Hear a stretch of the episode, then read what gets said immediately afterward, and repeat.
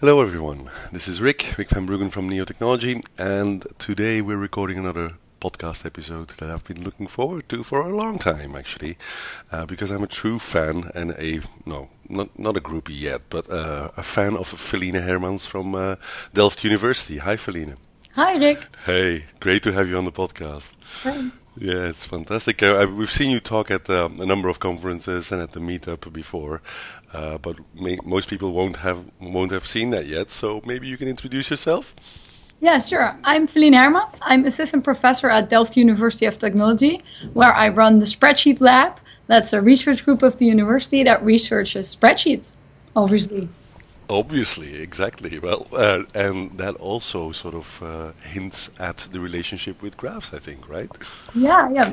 People that have seen my talk or maybe Googled me know that the title of my talk that I usually give is Spreadsheets are Graphs. So we use Neo4j to do graph analysis on spreadsheets. We do all sorts of analysis actually. The whole the whole idea of our research is that spreadsheets are actually code and then if it's code, you need an IDE. So you need to analyze all sorts of constructions within your code. So you can see maybe do you have code smells in your spreadsheet? Maybe do your does your spreadsheet need refactoring? All the things you typically do on source code for analysis, you should also do on your spreadsheet. And this is where we use Neo4j.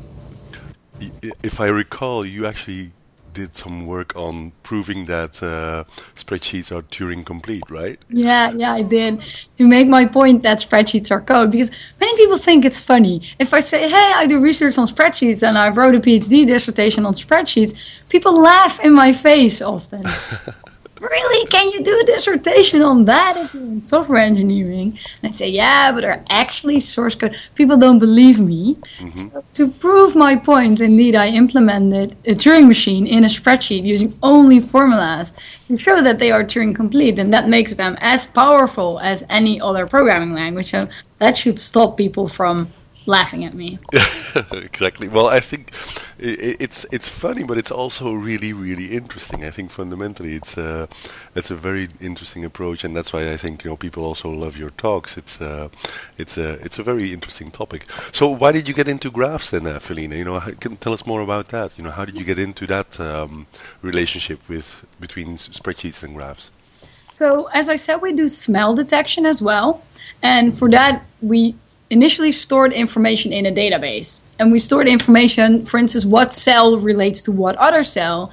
Because if you want to calculate a smell like feature envy, in source code feature envy would be a method that uses a lot of fields from a different class. So you can see in a similar way that in a spreadsheet, a formula that uses a lot of cells from a different worksheet has the feature envy smell. It should actually go in the other worksheet. So in order to save that type of information, you need to store what cell relates to what other cell.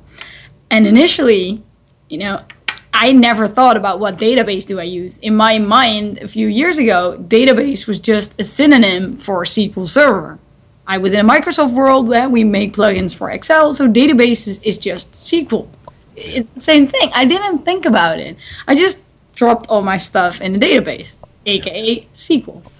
And initially that worked fine. So some analyses you can re- really easily do, but at one point you want to really deeply understand how all the cells relate to each other because you want to measure the health of the spreadsheet.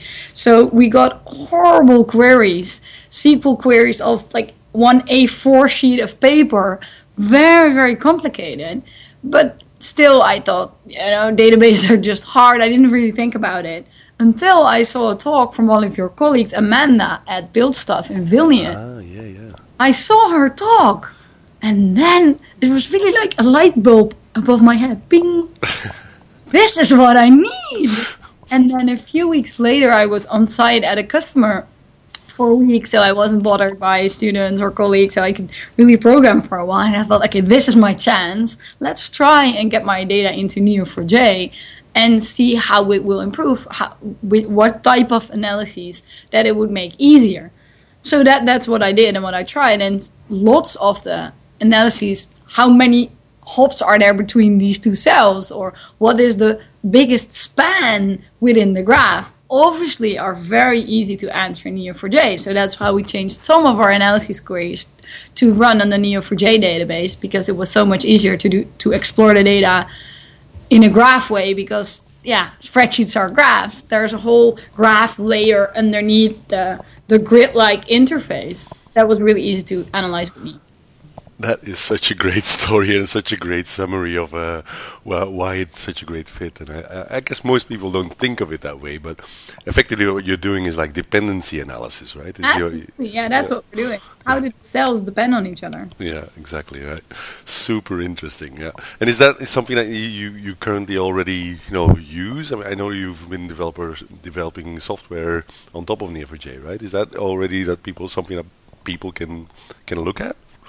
Uh, no, so currently we, we, we only look at it with, within our own research group. So the okay. type of analysis we do is for us as researchers. It's not user facing. So we have a smell detection tool that is somewhat user facing where spread spreadsheet users can upload their spreadsheet and they get some analysis in the browser, but that is not as advanced as the analysis we use. And that is so that is they're still using the SQL backend because users typically don't really want to explore their spreadsheet in a way that we want to explore spreadsheets if we're researching.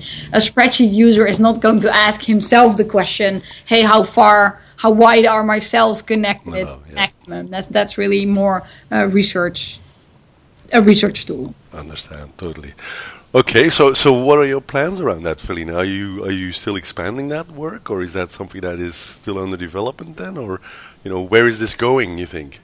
Yeah, so obviously, if you say smells, then you say refactoring. So we've done lots of work on the smells, even though we, we keep adding new smells we feel that we have covered the smells area pretty nicely and then the next step of course would be refactoring the smells. If i know that this cell suffers from feature envy it is jealous of that nice worksheet where all the cells are that he is using that formula. You want to move the formula to the other worksheet so that it's nicely close together to the cells that he's using. So these type of refactorings moving cells in order to improve the graph structure is something that we're looking at. So one of my PhD students is currently looking at comparing the, the underlying graph. So where are the cells connected to each other? Compare that look on the spreadsheet to where are the cells in the worksheet. So if you have a big cluster of cells, they're all referring to each other, mm-hmm. but they are physically located on two different worksheets, that's probably not ideal for the user because then you, ha- you have to switch back and forth. And the other the other way around is is true as well. If you have a worksheet where there are two clusters of cells relating to each other, maybe it would be better to give each of these clusters their own worksheets. So these are the type of refactorings that we're looking into. If you have a big disparity between how your spreadsheet is layouted and how your graph connections are, then this is very smelly and you should do something to improve the structure. So there are still a lot of graphs also in the in the refactoring future that we see. That again sounds so interesting. Uh, I think we could uh, we could uh, have a lot of uh, joy, spreadsheet joy, uh, because of that. I would love to love to see that. Very cool. Uh, any any other topics that you think would be relevant for our podcast listeners, Felienne, or you, you, are you anything else that comes to mind? Yeah, so one other thing, one final thing that I, I, I like to pitch my research a little bit. Of course, yeah, yeah, yeah. One of the things that we're also looking at is looking at uh, what in a spreadsheet are labels and what in a spreadsheet is data, and especially how do they relate to each other. Uh-huh.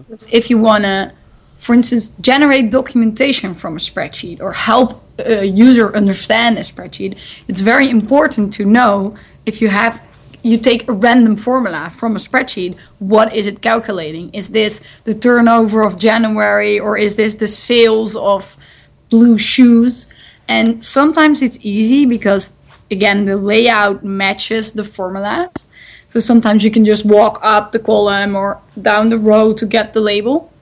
But sometimes the layout is a little bit more complicated. And one of the things that we are working in on is trying to make an algorithm semi-automatic and maybe with some user assistance or entirely automated where you can pick a random cell and then it will give you what what it is what it's semantically happening in that cell and for that can I add links to your story as well?